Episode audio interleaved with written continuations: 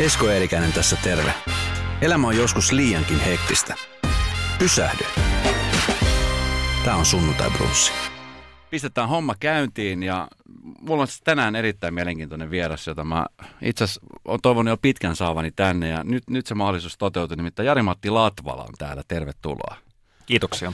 Sunnuntai Brunssi -ohjelma on sellainen ohjelma, jossa pyritään aina tuomaan sit ihmisestä jotain semmoista uutta, mitä ei välttämättä kukaan ole aikaisemmin kuullutkaan tai nähnyt. Ja sitten moni ihminen, moni artisti tai moni tyyppi, joka on käynyt täällä haastelussa, niin on kertonut, että vitsi, olipa kiva keskustelu tuokio. Niin mä haluan, että tästä tulee kiva keskustelu tuokio. Sun kirja, Jari-Matti Latvala, Elämän erikoiskoe, on ilmestynyt tuossa jonkun aika sitten. Riikka Smolander-Slotte on tämän kirjan kirjoittanut. Niin nyt kun tätä kirjaa on vähän pureskeltu, sä oot päässyt jo vähän pureskelemaan ja vähän ehkä jo tasaamaan sitä pulssia, niin mitkä on nyt fiilikset kirjasta? Kaiken kaikkiaan on tosi hyvä, koska mä oon saanut oikeasti, palaute on ollut tosi positiivinen, tosi hyvä vastaanotto ihmisiltä. Monet on ollut innolla lukemassa ja niin kuin sillä, että tulee se, sitä kautta se tietysti tulee se palaute siitä, että ollaanko me onnistuttu siinä kirjassa vai ei. Että kyllähän se ihmisiltä tulee se välitön palaute. Ja näin nyt kun sitten se kirjoitus tuli valmiiksi, niin sitten joitain asioita yhtäkkiä rupesi miettimään, että no, niin, olisin senkin asian vielä voinut kertoa. Että semmoisia niin uralla, mitä on tapahtumia ja tiettyjä hetkiä. Ja semmoisia vähän semmoista pientä kritiikkiä tuli, että mä en ole riittävästi mennyt niin kuin syventynyt niihin tiettyihin pettymyksiin hetkiin ja kertonut niitä tunteita ihan niin tarkkaan ottaen. Mutta idea ehkä oli tässä, että ei mennä niin kuin liian syvälle siihen ralliautoilumaailmaan, että tämä pysyisi kaikille ihmisille semmoisen niin kuin luettavana, että ei mennä niin kuin yksityiskohtiin liian pitkälle, vaan yritettiin niin kuin saada niin kuin laajemmalle ihmisille tämä kirja, että sun ei tarvitse tietää rallista lukeaksi tämän kirjan, ja siihen mä oon tosi tyytyväinen, että siinä me onnistuttiin. Tuossa aika paljon on elämänkertakirjoja tullut, ja tämä on ehkä elämänkertakirja myöskin osaltaan. Tässä kerrotaan aika värikkäästi sun niin kuin urasta, siitä miten se on lähtenyt aikoinaan ja kaikesta niin kuin muuta, mitkä liittyy uran vaiheeseen. Mä muistan, kun mä luin Mika Salon kirjan, se oli hyvin semmoinen niin kuin formula-opus, jossa kerrottiin tosi tarkkaan kaikista kisoista ja mitä kisossa kävi ja ehkä vähän vähemmän henkilökohtaisesta elämästään. Niin nyt tässä kun kerrotaan sun henkilökohtaisesta elämästä, mikä on ollut muutenkin viime aikoina enemmän tai vähemmän tapetilla, niin mikä on se fiilis, kun sä oot siis ammattiurheilija ja yhtäkkiä niin kun se pääpaino on nyt siirtynyt siihen niin kun henkilökohtaisen elämän puolelle, niin miten se kontrasti sun henkilökohtaisesti, niin miten sä oot sen niin kun käsitellyt? Joo, aina kun ajanut rallia ja varsinkin nuorena, niin siis ajatushan aina oli se, että ne tavallaan mitä mediaan tulee, niin se tulee kaikki siitä kilpailemisesta, niistä tuloksien myötä. Eikä koskaan ollut tavoite eikä tarkoituskaan, että tavallaan se mun yksityiselämä tai niin kuin kääntyisi viihdepuolelle. Mutta tavallaan mä jouduin siihen tilanteeseen, että se vähän niin kuin väkisin pääsi kääntymään sille puolelle. Ja sitä ei ehkä niin kuin välttämättä, sitä ei ehkä heti huomannut, mutta sitten kun tuli tietyt tilanteet, tuli erot ja heidän peruutukset ja noin, niin sitten se, niin se tavallaan se voima lähtikin sieltä tulemaan ja sitten tavallaan kiinnostuttiin jokaisesta tekemisestä ja se oli niin kuin ollut mulle yllätys, koska mä en ehkä osannut tietyllä tavalla käsitellä sitä, että mä oon tehnyt ehkä vähän virheitäkin sen puoleen, että mä niin kuin oon ehkä naivi siinä ollut kattonut, että mä niin kuin joka asiaa niin kuin miettinyt, ajatellut siitä, että mitä mä teen tai kommentoin, että niihin niin kuin otettaisiin kiinni ja sitten ne onkin tuolla mediassa, että se on ollut ihan uusi tilanne mulle, että mä sanon leikitelle, että mediahuomio on tullut yhtä paljon kuin olisi voittanut rallin maailmanmestaruuden, vaikka mä sitä voittanutkaan. Niin, kyllä. No, mutta kumminkin sun sarja on melkoisen niin kuin komeet luettavaa. Sä oot siis voittoja on tullut 18 kappaletta M-tasolla ja sitten palkintokodokkeella niin sä oot ollut yli 60 kertaa, 67 kertaa, 209 kilpailua oot ajanut. Ja se on siis huikea saavutus, sitä kukaan ei sulta vie pois. Että ensinnäkin onnittelut siitä. No, kiitos. Ensinnäkin niin kuin MM-sarjataso kun ajaa, niin kuka tahansa voi kuvitella, että no eihän se ole kuin istua autoa ja ajaa kovaa, mutta ihan sitä se ei ole. Kun sä olit siellä auton ratissa ja sä oot siellä auton ratissa, niin mä oon joskus ollut kyydissä, kun on tämmöiset näytösajot ollut. Mä muistan, oliko se Juha Kankkusen kyydissä vai Markus Alenin kyydissä, mutta siis mua pelotti joka hetki. Mä mä itkin jossain kohtaa. Mä mietin, että tää niinku, tää tappaa tää ihminen mut. Niin, miten siinä, kun sä hyppäät siihen autoon ja sulla on pakko olla se varmuus siitä, että sun pitää luottaa ensinnäkin sun kartanlukijaan. Minkälainen fiilis se on? No mä ymmärrän toin sun tilanteen, kun sä oot kyytissä. Kyllä mä oon sen verran istunut kyytissä, että jos se kuljettaja on luotettava, ei siinä sit mä pysty olemaan siinä. Mutta jos mulla on semmoinen tilanne, että mä en luota siihen kuljettajaan, niin siis se on aivan hirveä se tilanne. Mä nopea esimerkin kerran oli 16-vuotias, kun mentiin hakemaan mun kilpa-autoa, ostamaan toista kilpa-autoa ja sitten siinä illalla siihen kyläntielle se kaveri lähti sitten näyttämään sitä autoa, että miten se menee, ja se kerkisi kiskasemaan siihen, kerkisi niin kuin neloselle hakee sen laatikoista semmoinen kääntyvä vasen, ja meillä ei ole kypäriä, vyöt on kiinni, ilta pimeä, yleinen tie tuolla Pohjanmaalla.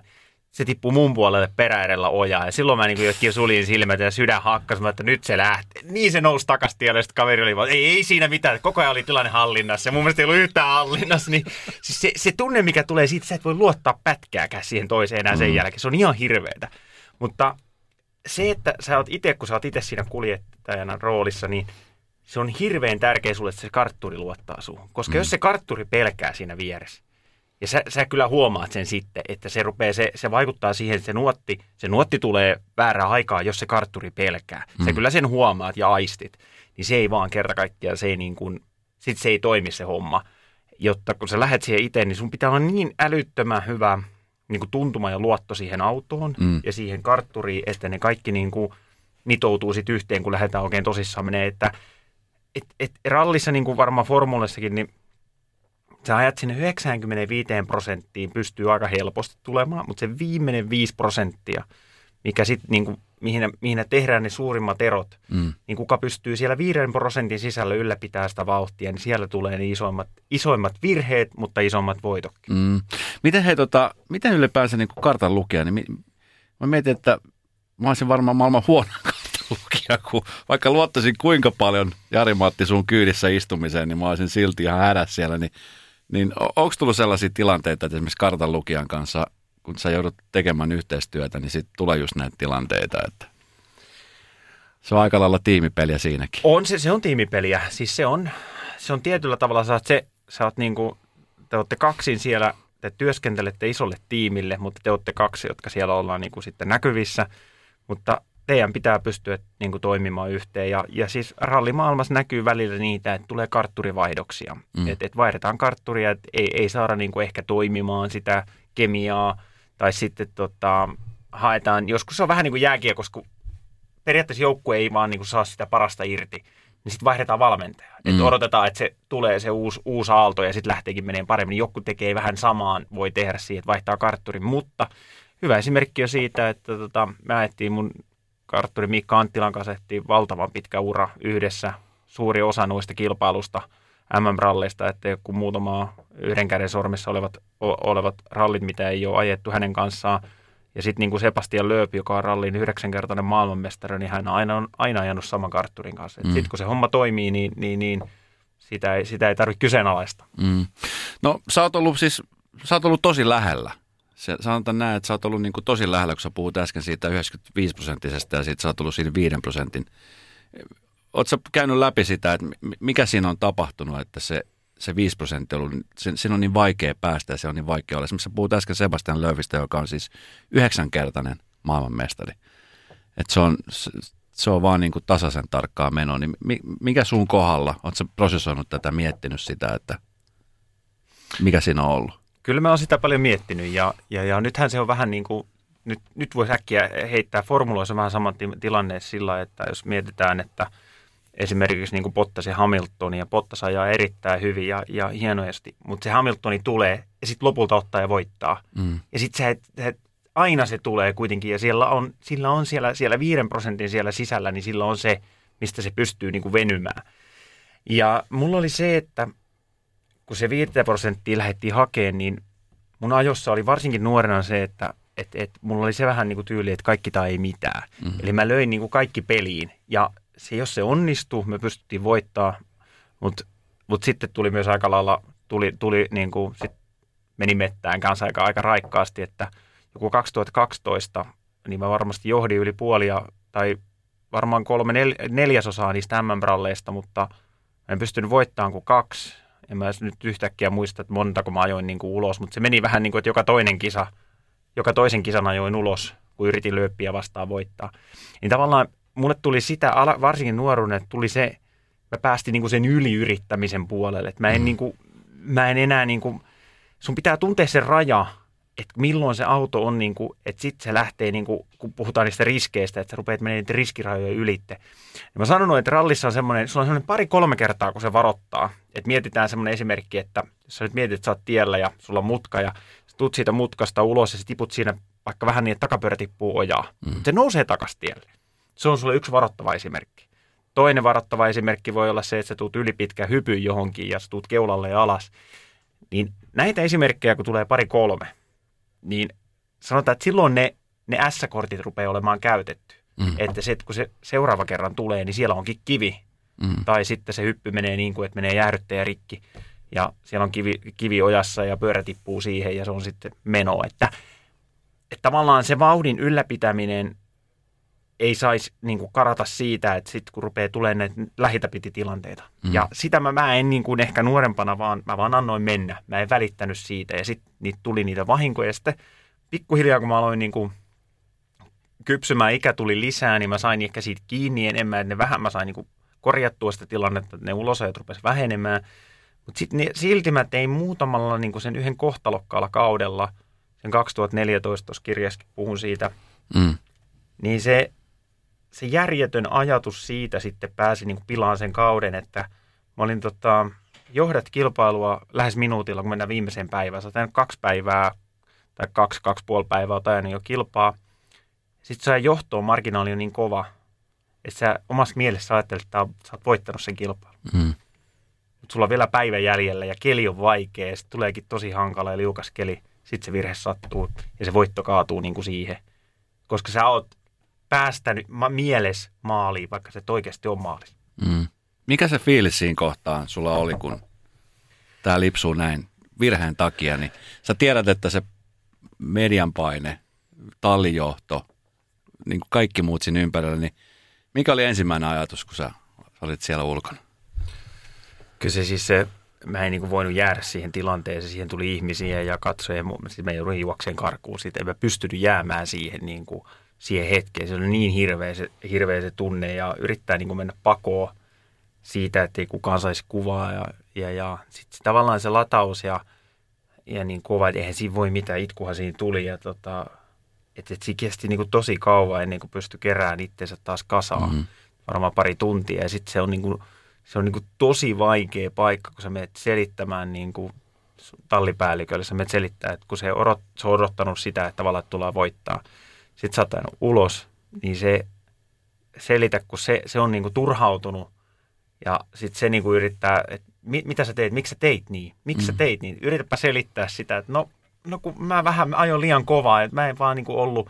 Niin se ei välttämättä se, että mikä hänen reaktio on, koska joskus riippuen tallipäälliköistä tiimin sisällä, niin joku niin impulsiivisia voi olla.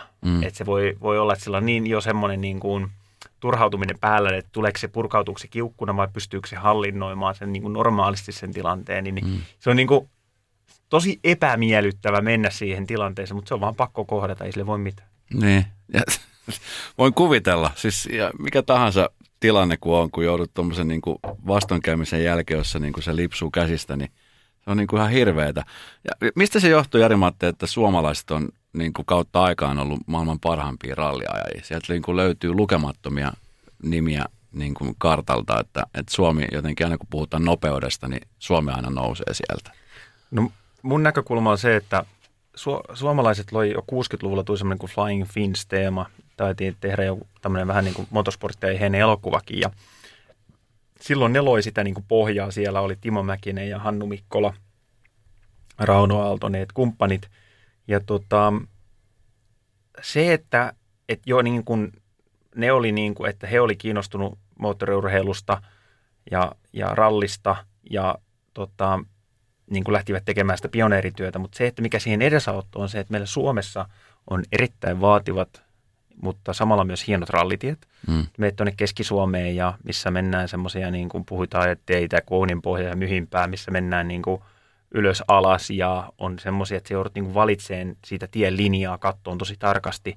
Ja kun keskinopeudet on kuitenkin tämän päivän autolla 130 kilometriä tunnissa, niin se tavallaan, että täällä kun ne oppii ajaan Suomessa, niin aina kun sä opit ajaa nopeata tietä, kun sä ajat kovaa, niin sun on helpompi oppia ja hitaammilla teillä. Mutta nopeutta on vaikeampi oppia kuin sitä, että sä opit teknisesti ajamaan. Mä luulen, että nämä oli niin kuin ne tekijät, että meillä oli hyvät harjoitusmahdollisuudet, innostus, plus sitten siihen sanotaan, että semmoinen niin kuin meillä on aina ollut, niin kuin me on oltu kuitenkin aika moottoriurheilukansaa.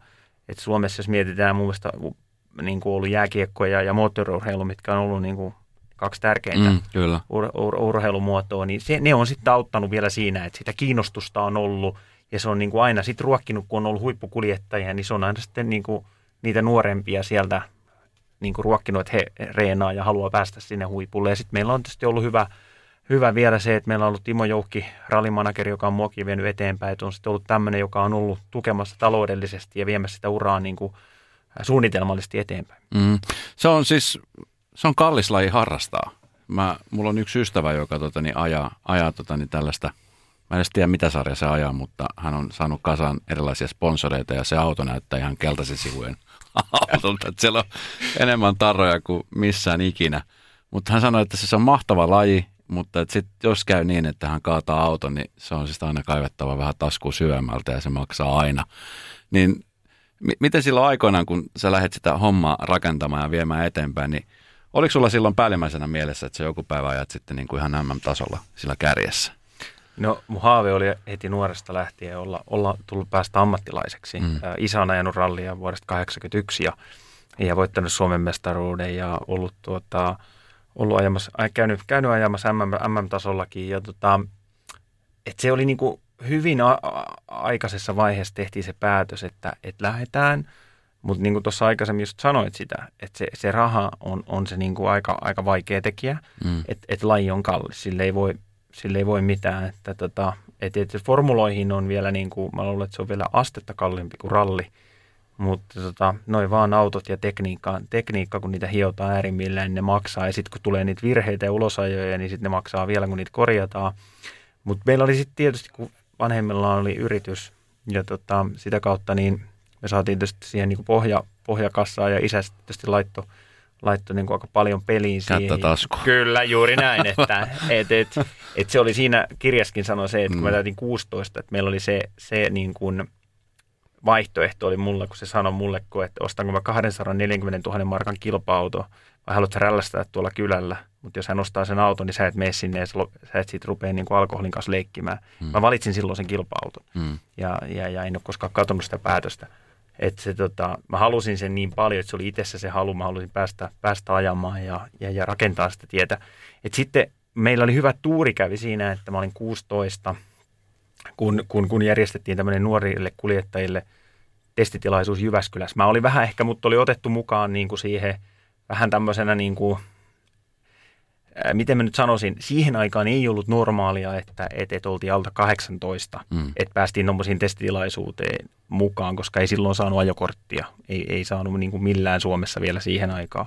Piti olla erittäin erikoinen niin kuin, tapaus, syy, että Toni Nieminen on saanut kun voitti olympiakultaa, mutta enpä paljon muita tiedä, jotka on saanut niin kuin, sitten urheilijoista olisi saanut niin kuin alaikäisenä.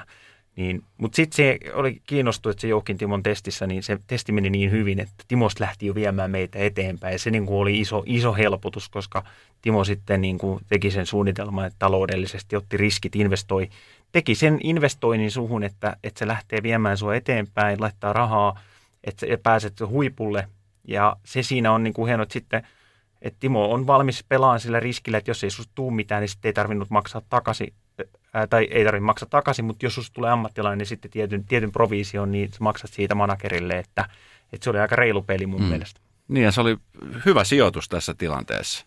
Hyvä sijoitus. No kyllä, näinkin voi sanoa. Miten hei, nyt tallipaikka tällä hetkellä sulla ei ole. Onko nyt niin kuin mietinnässä sitä, että oletko miettinyt, että miten uran kanssa, miten uran jatkon kannalta? Nyt varsinkin siis korona-aikaan tosi haasteellinen tilanne muutenkin. että on kisoja on peruttu, siirretty. YT-neuvottelut formulakisossakin näkee, että muutama talli on kertonut avoimesti, että on isoja ongelmia, niin miten esimerkiksi kaikki nämä asiat nyt tähän saumaan? Tämä on autoteollisuudelle tosi vaikea aika, että nyt eletään niin kuin tosi sellaisia, kun autoja ei ole uusia autoja, ei ole myyty, ja mihin tämä maailma nyt kääntyy, niin se, että, ja sitten jos tämä koronaviruksen takia vielä sitten joudutaan niin kuin näitä kisoja perumaan, niin me oltiin tänä vuonna Ruotsin rallissa, ja tarkoitus oli tänä vuonna ajaa minimissään 2-5 MM-kilpailua, mutta sitten Ruotsin rallin jälkeen jo, niin se tilanne oli se, että alkoi mennä niin kuin perumaan niitä kisoja. Ja sitten mä tavallaan en laittanut, päätin sen, että tuossa kesällä, että kun meidän kotoinen niin sanottu Suomen MM-kilpailu peruuntui, niin silloin mä päätin, että okei, että ei mun kannata tänä vuonna sitten niin kuin budjettia enää laittaa siihen, että yritän sitä niin kuin näyttöpaikkaa antaa. Että päätin, että tosiaan tänä vuonna ei ajeta. Sanotaan näin, että 22 on niin kuin ehkä se tähtäin mulla enemmän. Että 21, mä epäilen vielä, että korona tulee vaikuttamaan. Että vuodelle 22 autojen pitäisi muuttua. Ja jos mä haluaisin päästä huipulle takaisin, niin se on 22 sen takia, että 21 vuoden loppupuolella pitää jo kehittää niin kuin uutta autoa. Tai oikeastaan jo varmaan puolesta välistä vuotta. Jos semmoiseen työhön pääsisi mukaan ja sitä ajaa on 22, niin se on niin kuin ehkä se, niin kuin se, minkä mä näen, että sit niin kuin voi olla, että tämä on autoteollisuus ja niin kuin tilanne on normalisoitunut, että päästäisiin takaisin normaaliin MM-sarjaan, niin se voisi olla niin kuin semmoinen järkijuttu, että mä oon nyt tehnyt Toyotan kanssa yhteistyötä, mä oon ollut niin kuin markkinointiyhteistyössä mukana heidän kanssaan ja se on sitä nyt tietysti, jos sitä työtä saisi vielä jatkaa ensi vuonna, niin se olisi niin kuin aika ideaali, että mutta sanotaan, että mä en tähtää sillä, että mä yrittäisin päästä takaisin vielä ensi vuonna huipulle, että se on sitten 22. Miltä se tuntuu, kun sä oot kumminkin ollut niin kuin vuosia mukana tässä niin kuin sun ammatissa, niin sun pitää nyt tälläkin hetkellä näyttää, että sä osaat tehdä, mitä sä teet. Onko se, mä mietin sitä, että mikä tahansa ala, että jos mulle esimerkiksi sanottaisiin 10 vuoden päästä, että sä pääset tähän radiokanavalle, jos sä osaat näyttää mulle, mitä sä osaat tehdä. Mä tiedän itse, että itse mä oon tehnyt radiota 15 vuotta. Miten esimerkiksi sun kohdalla, kun sä oot ajanut ja sä oot ollut palkintopallilla ja sä tiedät, miten tämä homma menee, niin silti, että edelleenkin pitää näyttää, että sä oot vitsin nopein ja kovin. Joo, onhan siinä se on tavallaan, että on ajanut ja on pystynyt todistamaan nopeuteen ja näin, mutta se tietysti huono oli se, että se 2019 vuosi, kun oli kaikki ongelma päällä, niin se vaan sitten ei se tuolla huipulla niin, että sä pystyt tekemään huippusuoritusta, jos sun pääkopas pyörii niin kuin asioita koko ajan ja sä joudut niin kuin niitä pyörittelemään ja miettimään, mitä sä selviät ja mitä sä hoidat ne, niin ei sit vaan sit tuu enää, niin kuin, että sä pääset tietylle tasolle, mutta et sä pääse siihen niin kuin huippuvauhtiin ja sittenhän niin se mulle kävi. Että sitten se vähän niin kuin, se alkoi jo vähän vaikeasti ja sitten se niin kuin siinä oli semmoisia pieniä hetkiä 19, että se niin kuin lähti nousemaan, mutta sitten se tavallaan se taas notkahti uudestaan. Niin tavallaan ehkä itselle olisi niin kuin tärkeä, olisi niin kuin vielä kerran niin kuin pääsisi ehkä sen näyttämään sen, että kun tiesi, kun niiden vaikeuksien kanssa joutui ajamaan, että pääsisi sen takaisin siihen, missä se oli joku vaikka 18 vuoden ralli Australia, minkä mä voitin vielä, milloin mä niin kuin olin se, että kaikki oli niin kuin jees ja oli niin kuin pysty vaan keskittyä siihen ajamiseen, että sen niin kuin vielä kerran pääsisi niin kuin sen, että tavallaan osoittaa sen, että pystyisi näyttämään sen taidon, että ei ole niitä muuta kuormaa niskan päällä niin sanotusti, että se niin kuin olisi niin kuin hieno, mutta se on niin kuin, miksi pitää näyttää, niin se on vähän niin kuin tässä valitettavasti tässä lajissa, että kilpailu on kova ja saat aina yhtä hyvä kuin sun viimeisin tulos. Niin ja siis ainakin susta huokuu se, että sulla on niin kuin nälkä vielä niin kuin näyttää. Sä tiedät itse, että mihin sä pystyt parhaimmillaan, niin sitä nälkää varmasti löytyy. Mitä jos käykin niin, että sit sä et saa sitä paikkaa? Ootko sä miettinyt sitä vaihtoehtoa? Joo, kyllä mä oon. Tässä on nyt onneksi kerinyt tämän vuoden aikana niin kuin jo rauhoittua ja miettiä, että viime vuoden loppu oli niin, että eihän mä voinut niin kuin hyväksyä sitä, että mun on niin kuin pakko päästä ajaa ja mun on niin kuin nyt näytettävä ja mun on niin kuin saatava takaisin se paikka. Mutta nyt mä oon sitten tässä väliaikana, niin mä oon rakentanut. Mulla on osakeyhtiö tuolla Tuurissa Etelä-Pohjanmaalla ja me on sitä kehittänyt. Rakennetaan ralliautoja ja tehdään osia niihin ja sitten meillä on siinä niin kuin museo ja Sitten siinä on vähän kaikkea oheistoimintaa rakennettu siihen, että meillä on kesällä lastenliikennepuisto ja sitten meillä on edustustilat ja missä voi pitää kokouksia ja noin poispäin, niin tavallaan siihen on jo kehittänyt sitä sitten, että sen parissa on nyt työskennellyt ja sitten tavallaan, että mä en putoa tyhjän päälle, että on niinku se on se varasuunnitelma ja sitten tietysti tuossa markkinointipuolella, mitä Toyotalla on tehnyt, että se on yksi asia, mitä sitten voisi sit yrittää jatkaa, jos ei sitä ammattilaispaikkaa enää saa. Niin ja musta on hienoa, että sä oot myöskin alkanut miettiä tätä B-suunnitelmaa. Ei niin, ettekö sä, mä uskoisin, että sä varmasti tulet saamaan sen mahdollisuuden, koska sulla sitä nälkää on ja mä tiedän, että sun nimi on semmoinen, joka vetää ja se aina kiinnostaa ja se ammattitaito sulta ei varmasti ole kadonnut mihinkään. Aika usein puhutaan nimenomaan siitä, mulla on käynyt tässä lukemattomia urheilijoita, jääkiekon pelaajia, jotka uran jälkeen ne jää täysin tyhjän päälle ja yleensä sitten päihteet tai mikä tahansa muu aktiviteetti niin vie miehet mennessään, niin oliko sulla jossain vaiheessa tämmöinen pelko, että vitsi nyt kun putoaa tyhjän päälle? No se mä oon aina ollut ehkä sillain, mä oon ehkä aina ollut realisti, että pitää olla aina se plan B, että mä halusin viedä niin kuin aikanaan lukion, mä halusin viedä lukion läpi, että mulla on päästävä se lukio, että mä en niin kuin, vaikka mulla oli jo ajoura niin kuin siinä, että mä olisin voinut periaatteessa keskeyttää koulun ja laittaa kaikki vaan siihen ajamiseen. Mutta oli aina se ajatus, että jos se musta tuukkaa ammattilaista, että mulla on siis jotain pohjaa, että lukio on päästävä, mentävä läpi. No joo, sitten mentiin lukio läpi ja sitten vasta lähti niin kuin ehkä sen jälkeen se ammattilaisura käyntiin. Niin mä oon tässä pikkuhiljaa koko ajan niin kuin rakentanut sitä, olin jo vähän sitä omaa yritystoimintaa niin kuin jo kehittänyt koko ajan tässä ammattilaisuran aikana, koska tiesin paljon näitä esimerkkejä, on niitä myös rallipuolella, että kun on pudottu tyhjän päälle, sitten kun se ammattilaisuran loppuu, niin sitten on vaikeaa. Et sitä ehkä tuossa justiin, niin kuin mun kartturikin tuossa kirjassa sitä sanoo, että siihen niin kuin maailmanmestaruuteen välillä olisi ollut parempi ehkä niin kuin olisi laittanut kaikki peliin, että olisi kaikki satsannut vaan ja ainoastaan siihen ajamiseen. Mutta ehkä se on aina tietyllä tavalla mua niin kuin, mä oon niin kuin aina pelännyt sitä, että jos et mä en halua tippua tyhjän päälle, niin mulla on aina ollut sen niin kuin, vaikka mulla on ammattilaisia, niin mä oon koko ajan touhunut koko ajan jotain, että mä oon nyt ajanut erilaisia pienempiä kilpailuja ja rakentanut autoja ja tehnyt osia niin, että se on koko ajan ollut.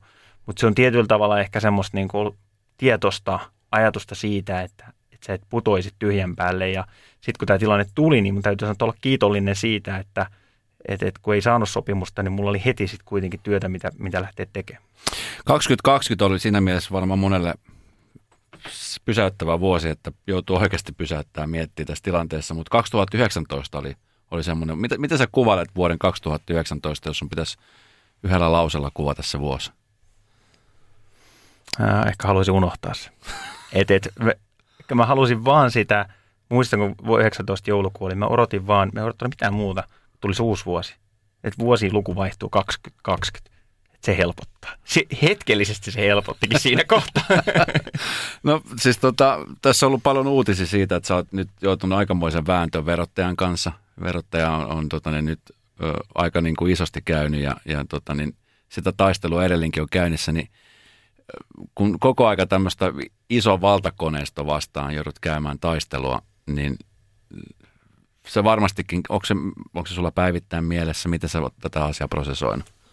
Toi on erittäin hyvä kysymys, koska se verottajan kanssa oleva taistelu, niin joo, se on niin kuin pahin on illalla, kun menet nukkumaan. Niin se jotenkin aina sitten, kun sä yrität vähän niin kuin rauhoittua, niin sitten se tulee mieleen. Tai sitten jos joku on puhunut päivän aikana siitä, niin se niinku rassaa, sit se rassaa niinku mieltä, että kyllä se niinku lähes päivittäin. Se päivittäin tulee se, että se epäselvyys siitä koko tilanteesta on se pahin, kun sä et tiedä, koska sä saat mitään vastauksia. Et on tehty oikaisuvaatimus tälle koko hommalle niinku keväällä huhtikuussa ja sitten on niinku ennakkoarvio, voi olla, että siinä voi kestää vuosi ennen kuin sä saat siitä vastauksen siitä oikaisuvaatimusta. Sitten ei tiedä siitä, että miten siitä mennään eteenpäin sitten, että se sinänsä, kevät oli tietysti paha, todella paha tilanne siinä, kun ensimmäiset päätökset tuli verottajalta reilun vuoden jälkeen niin kuin olevan verotarkastuksen jälkeen ja sitten se maksuaika oli tosi lyhyt ja siinä ajassa, kun justi oli korona iskenyt päälle, niin kun mäkin olin tehnyt sitten niin kuin osakesijoituksia ja kaikki on niin kuin tullut 20% alas.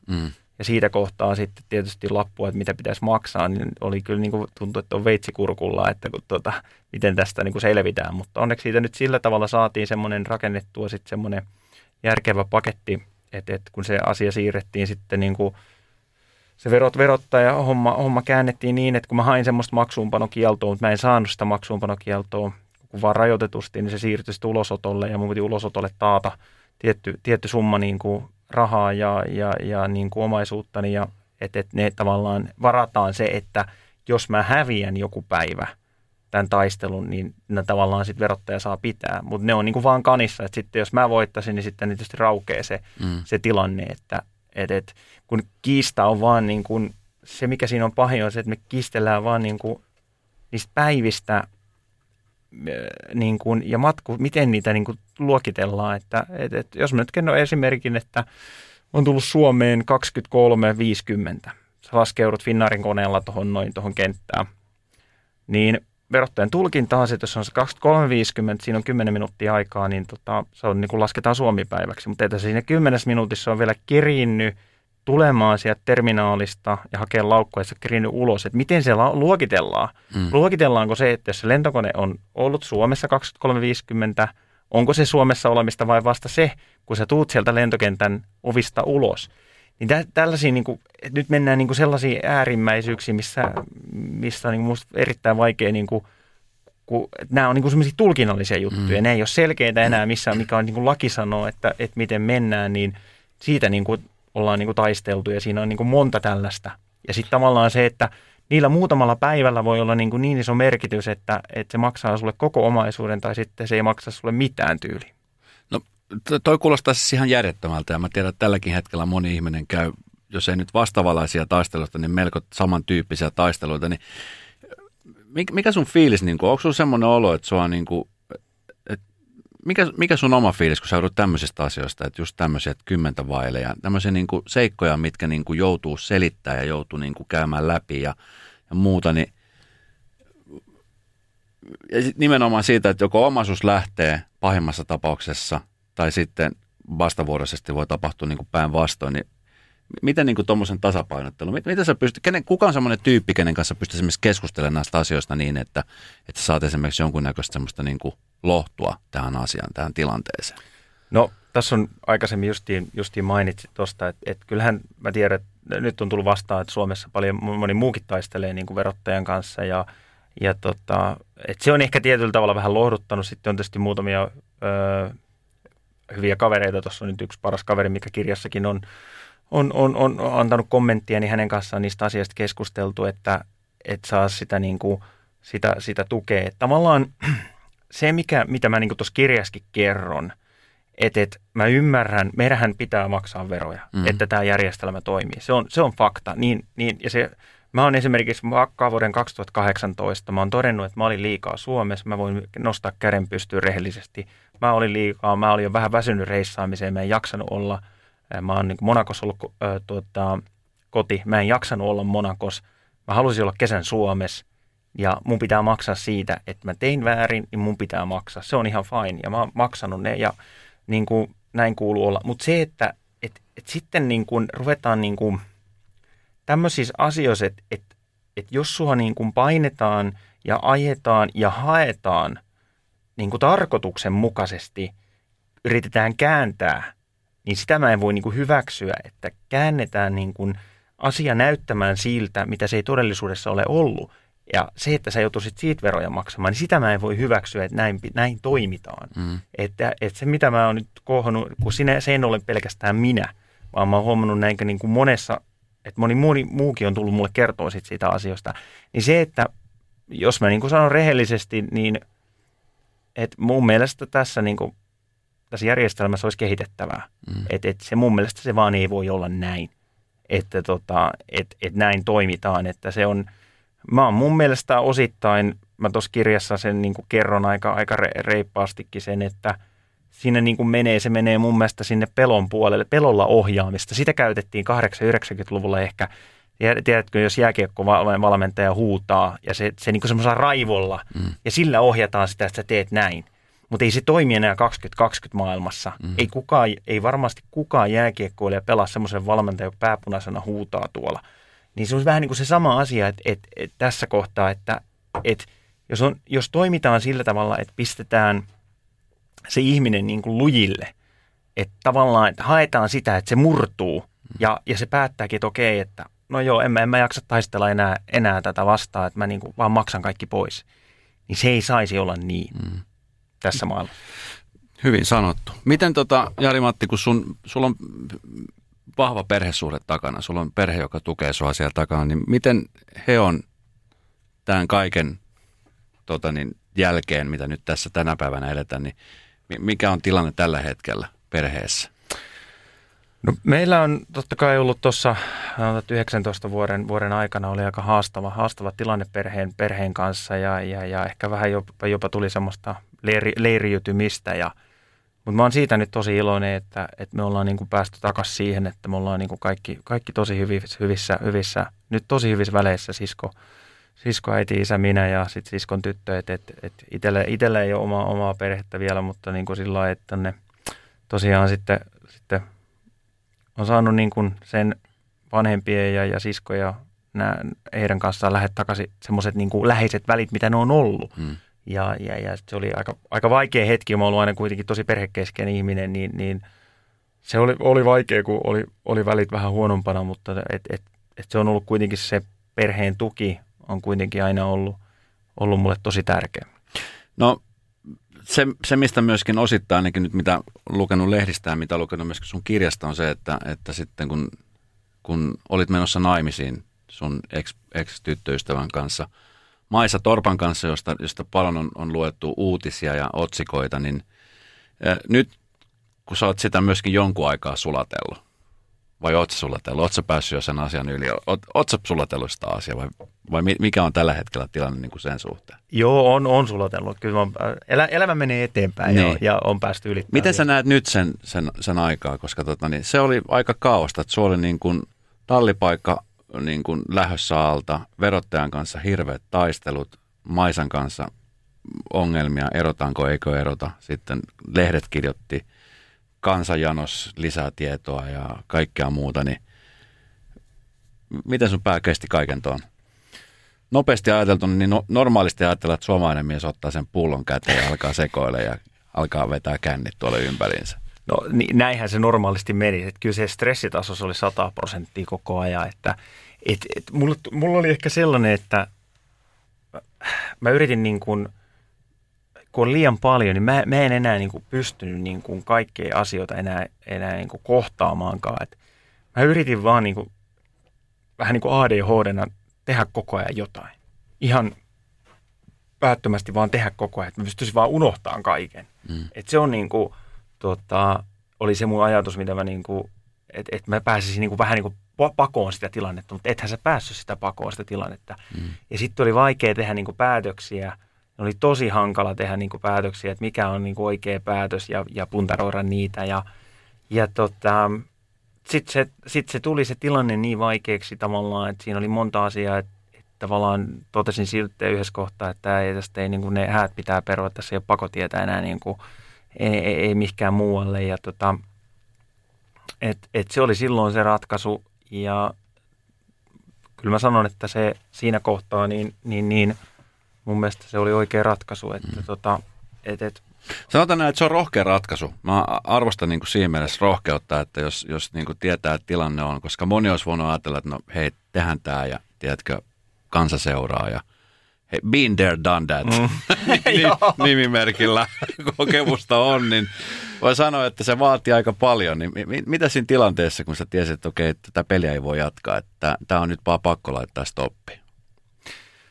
Se vaatii kyllä, niin kuin sanoin, se vaatii ihan hirveästi niin kuin sitä luonnetta, että sen pystyy tekemään sen päätökset. Mä niin kuin yritin sitä kiertää ja kaartaa ja etsiä ja miettiä ratkaisuja, mutta lopulta sitten siinä kohtaa sehän tuntuu ihan äärettömän pahalta. Sehän tuntuu tosi pahalta tehdä se ratkaisu, mutta sitten kun aikaa menee, niin sitähän se niinku helpottaa ja sitten sähän näet sen sitten vasta myöhemmin, että ootko sä tehnyt oikea ratkaisu vai väärä ratkaisu.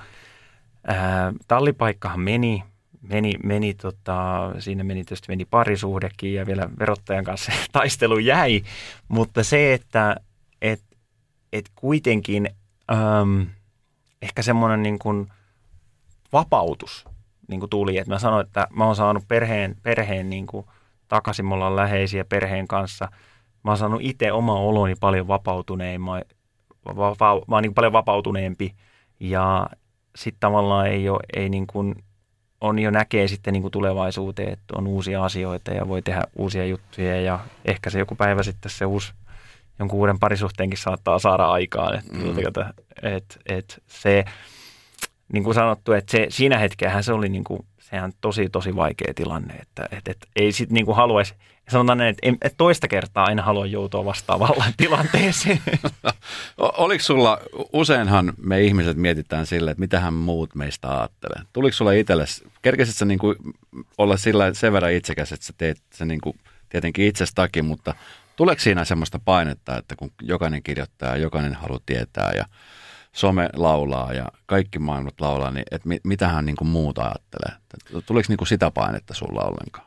No kyllä sitä vähän tuli, mutta mä olin ehkä vähän siitä jo niin kuin kovettunut, että vuonna 2090 Puola ison virheen ja kiskasin kaiteeseen 10 000 ihmisen edessä toiselta sieltä. Ja muistaisin, kun se, oliko se Ilta-Sanomissa vai Ilta-lehdessä omassa kummassa, kun luki isolla niin kuin urheilusivulla se, että kun mä oon siinä niin kuin niin kasvot käsiä vasten ja itku meinaa tulla, niin lukee, että petturi isommilla. Niin siinä kohtaa mä niin kuin lopetin kaikkien niin kuin juttujen niin kuin pääasiassa kattomisen, koska se oli semmoinen niin kova piste, että mä en enää pysty sitä katsoa. Että mä tiedän, että on aina ihmisiä, jotka ei tule musta pitämään, on ihmisiä, jotka musta pitää, mutta se et voi kaikkea tässä maailmassa niin kuin,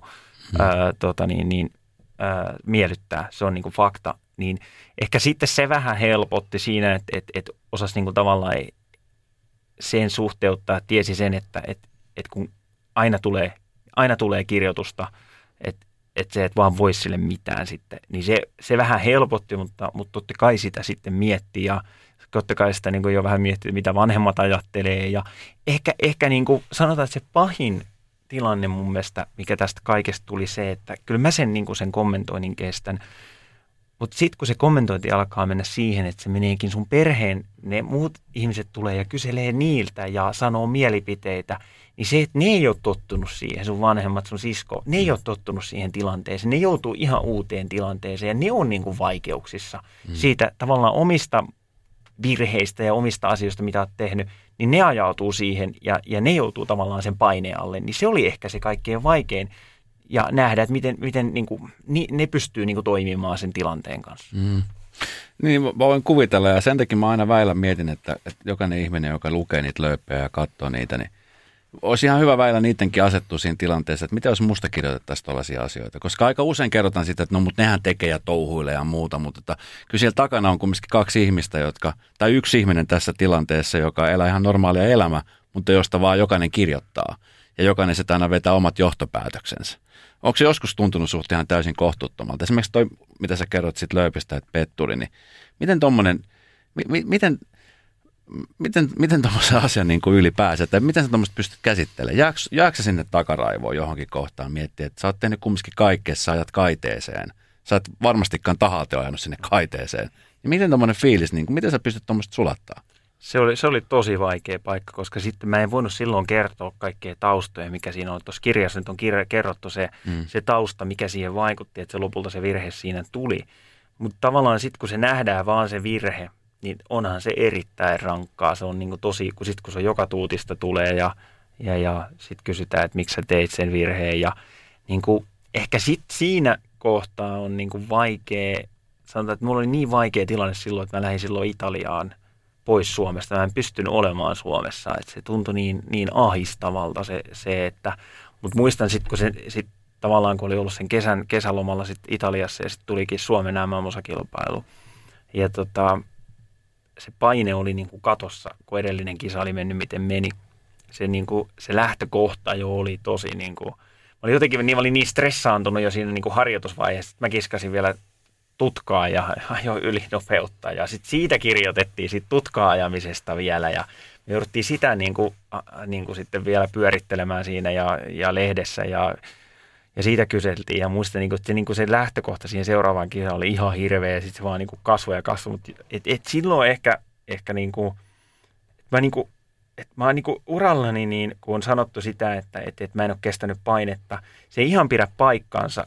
Et esimerkiksi se 09 Jyväskylä, niin mä kestin sen paineen, mä olin kolmas siinä kisassa. Mä oon kestänyt painetta, mutta kun mä en ole kestänyt sitä joka kerta. Mm.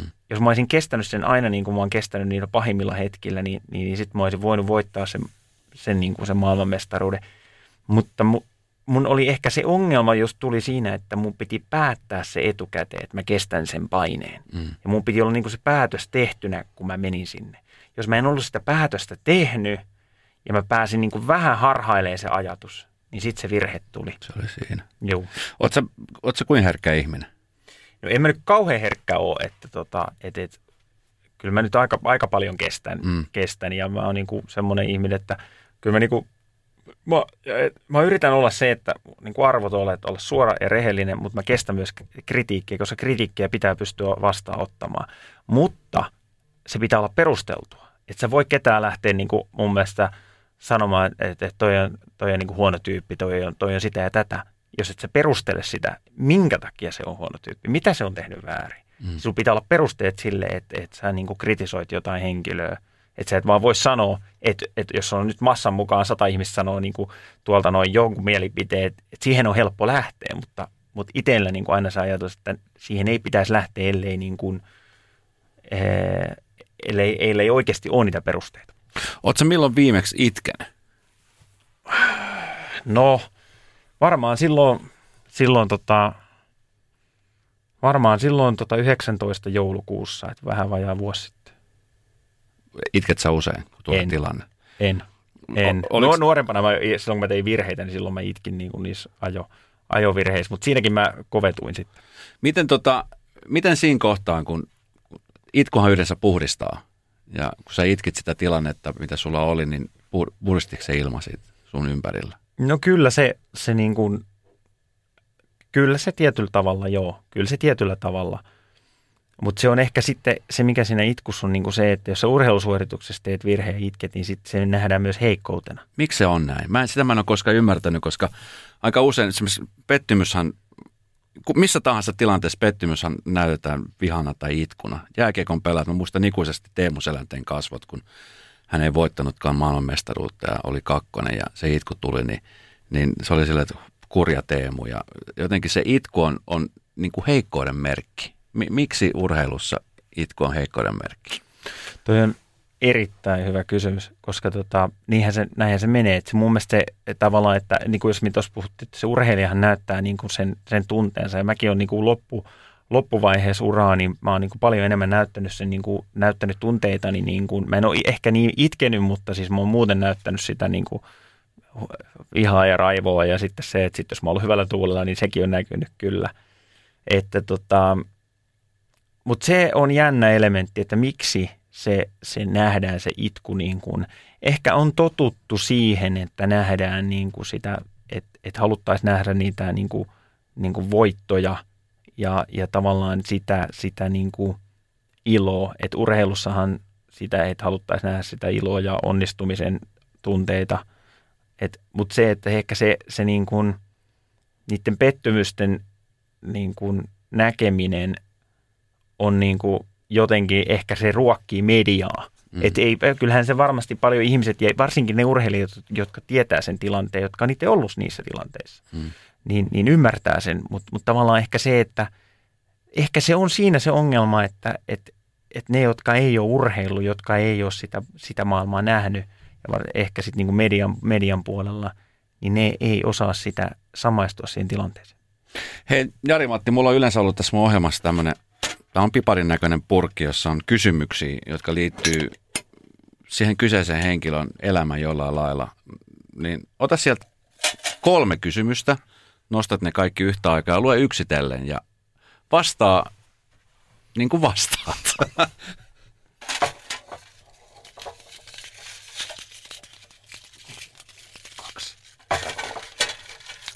Sieltä tuli 3 kysymystä. Mikäs on ensimmäinen kysymys? Oletko joutunut tekemään elämässäsi valintoja kahden yhtä tärkeän asian välillä, jos niin minkä?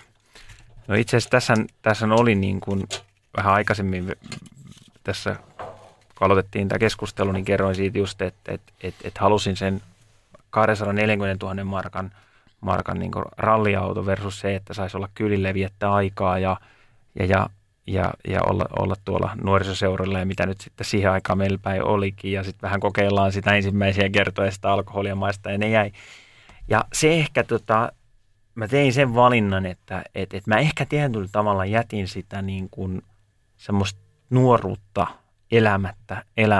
Mä lähdin niin kuin suoraan niin kuin siihen aikuisten maailmaan ja rallimaailmaan ja ajamaan ja piti tulla aikuistua nopeasti. Mm.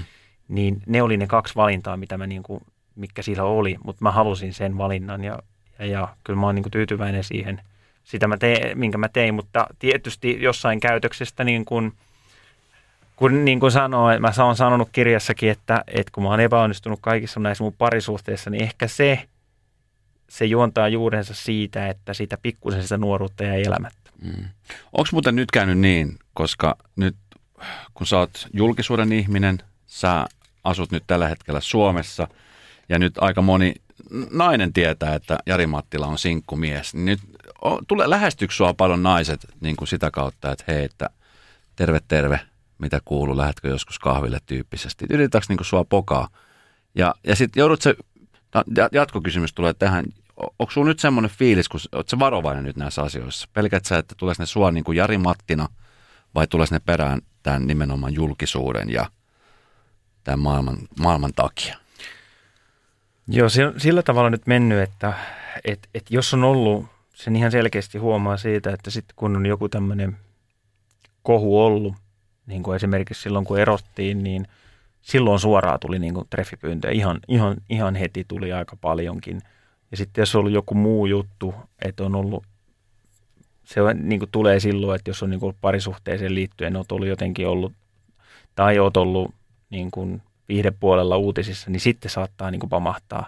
Mutta sitten kun on rauhallisempaa, niin ei silloin välttämättä, ei niitä sitten tule, että ei niitä niin kuin, että kyllä mä sen tiedän, että niin päin se menee enemmän, että naisille niitä varmasti tulee paljon enemmän, mitä mulle, mutta kyllä niitä nyt on tullut, mutta joo, ja on jotenkin varovainen olo, että ei ole oikein ollut välttämättä, ei niin kuin ehkä ei luota siihen tilanteeseen, että mm. Että miten se niin kuin, että onko se nimenomaan sen, haluaako se tulla sen takia, että on tullut julkisuudessa, että tavata julkisuuden henkilö, vai haluatko se aidosti niin kuin tavata sut ihmisenä, niin on ollut kyllä niin kuin aika vaikea niin kuin erotella sitä ja on niin kuin on ottanut ihan selvästi niin kuin askelia taaksepäin sen suhteen.